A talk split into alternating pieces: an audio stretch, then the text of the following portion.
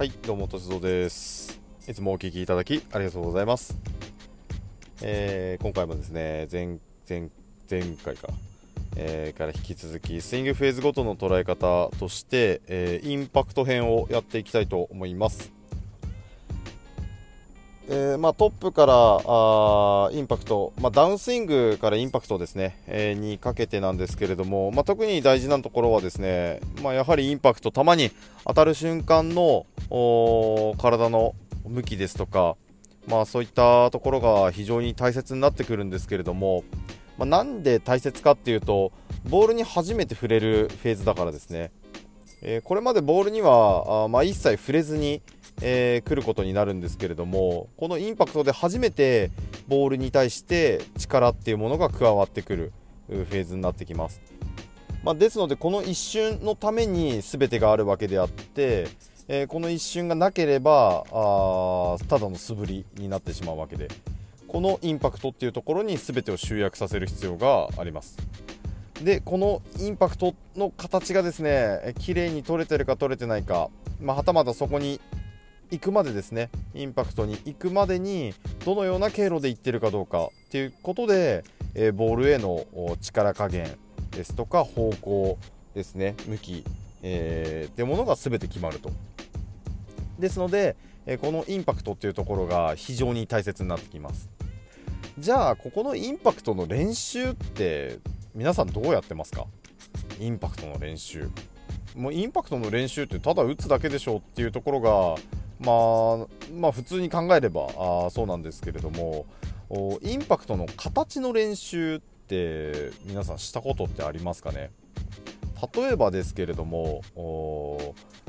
まあ、力をですね、えーまあ、加えるところのフェーズになるので例えばクラブのヘッドのところを壁でも何でもいいので動かないものですね。動かないものに押し付けて自分の球に当たった時の形を作る、ね、あのインパクトバックっていうものがあったりするんですけれども、まあ、あの下手にねこう自分のクラブでやったりとかすると折れたりする可能性もあるのであのあんまり強くはできないんですけれどもインパクトの形をですね、えー作っていってそのインパクトバックと呼ばれるまあなんか重りをねこう入れたような重たいものです。まあ、要は動かなきゃいいんですけれどもインパクトバックはちょっと違うんですよね。こう動いてしまうんで、まあ、例えば砂をいっぱい入れてあるバッグをクラブを使って押すっていう動作ですね、あのー力を加えていくっていう動作をした時に自分はどこに力を入れて、えーどうやってこの重たいものをクラブヘッドクラブの先で、えー押していけるのか。力を伝達することができるのかっていうところが非常に大切になってきます。スイングっていう形で捉えてしまうとどうしてもこう遠心力が増したクラブヘッドの先端がスピードが増せば増すほどもちろん飛んでいくっていう考えになっていくんですけれどもインパクトの瞬間球に当たった瞬間ですよね。当たる瞬間が一番力が加わってないといけない。で私のスイングのイメージをですね以前にもちょっとお伝えしたことがあるんですけれども力の伝達というふうに考えてます。で力の伝達っていうイメージを、えー持った理由としてはバックスイングを上げる理由ですね。バックスイングを上げて何の何の力を貯めているのかこの時にですね。ただクラブを遠くに上げていって遠心力を増す。っていうだけでしたらあんな仰々しくバックスイング上げてこの位置がとかって決める必要は全くななくてですね、えーただスピードをつけて勢いよく振ってあげればいいわけですから、ね、あのぐるっと思いっきりバックスイングを上げてですね思いっきり振ってあげればそれだけでいいと思うんですけどそういうわけじゃないんですよ。効率よく、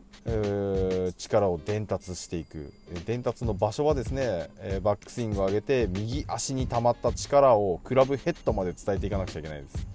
このクラブヘッドまで伝えていくのを力の伝達というふうに言いますけれども右足で発生した力が右足のままそこで逃げていってしまっては意味がないですから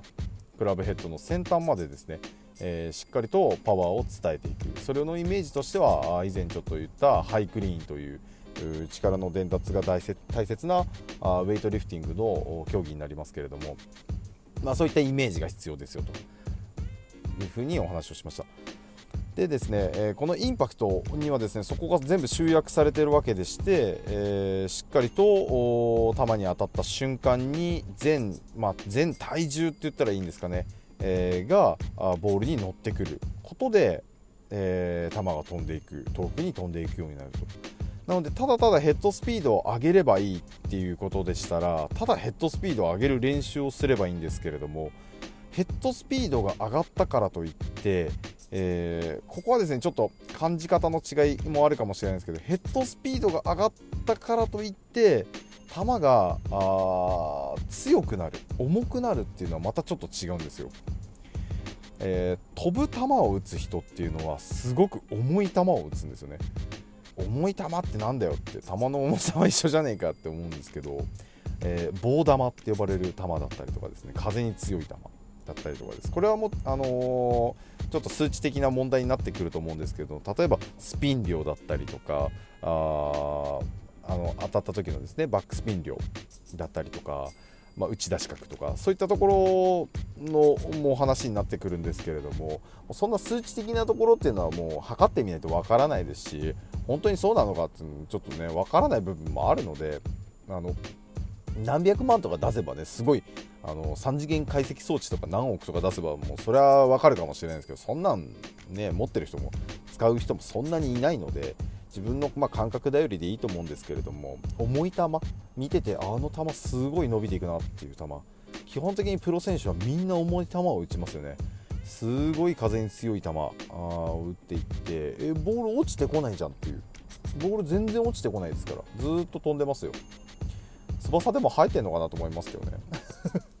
まあ、そういったあ形の重い球を打つためにはやっぱりこう体重ですとかあヘッドスピードだけではない、え、しっかりとした力の伝達っていうものを、まあ、自然にやってる人もいますしね。意識して練習して、えー、得した方もいらっしゃると思いますけれども。そういった球を打つためにはやはりこのインパクトっていうところをしっかりと作っていかなければいけないと。でこれももちろんですね人それぞれインパクトの形っていうのは違うので自分の力の入る形。例えば自分の力の入る右手の形右手の角度右肘の角度をですね体の傾き前傾姿勢、えー、右足の角度だったりとかあ腰の切れ具合ですね。まあ、足の使い方であったりとかそういったところが全て、えー、力がちゃんと加わる形になってるのかどうか。で大切なのがインパクトの形を取った時にバランスが取れてるかどうかですね。ここをちょっと見てあげてください。インパクトの形を取った時にバランスが崩れてしまう人が、えー、一定数います。でこのバランスが崩れてしまってる人っていうのはですね要は球にですねボールに力を加えるのにもかかわらずバランスが崩れてるっていうことが非常に不安定なあインパクトになってるっていう可能性があります。インパクトの形をよし作った、ね、アドレスからインパクトの形を作る。アドレスからインパク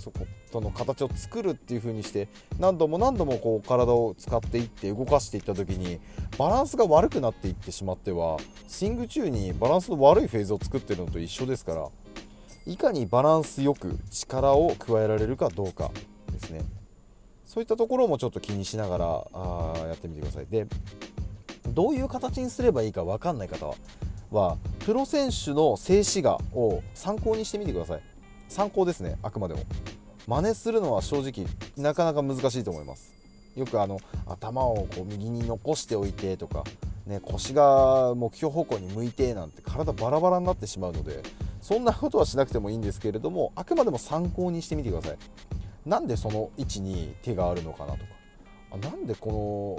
の左手の向き、まあ、それこそ何で頭を残しておかなきゃいけないのかな。結果的にそうなってるっていう場合もあるんですけれどもこう作ってみてくださいインパクトの形を。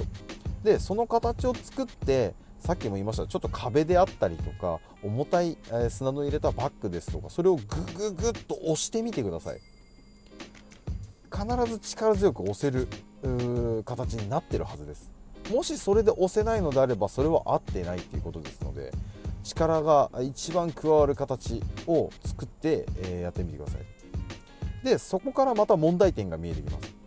じゃあインパクトからバックスイング上げて、えー、トップからダウンスイング入ってきた時その位置にどうやって持っていくのかその位置に持っていく時にどういう弊害が出てくるのかっていうところもすごい大切ですのでまずその目的となる場所ですねインパクトの形を作ることをお勧めいたしますので、えー、ぜひやってみてください。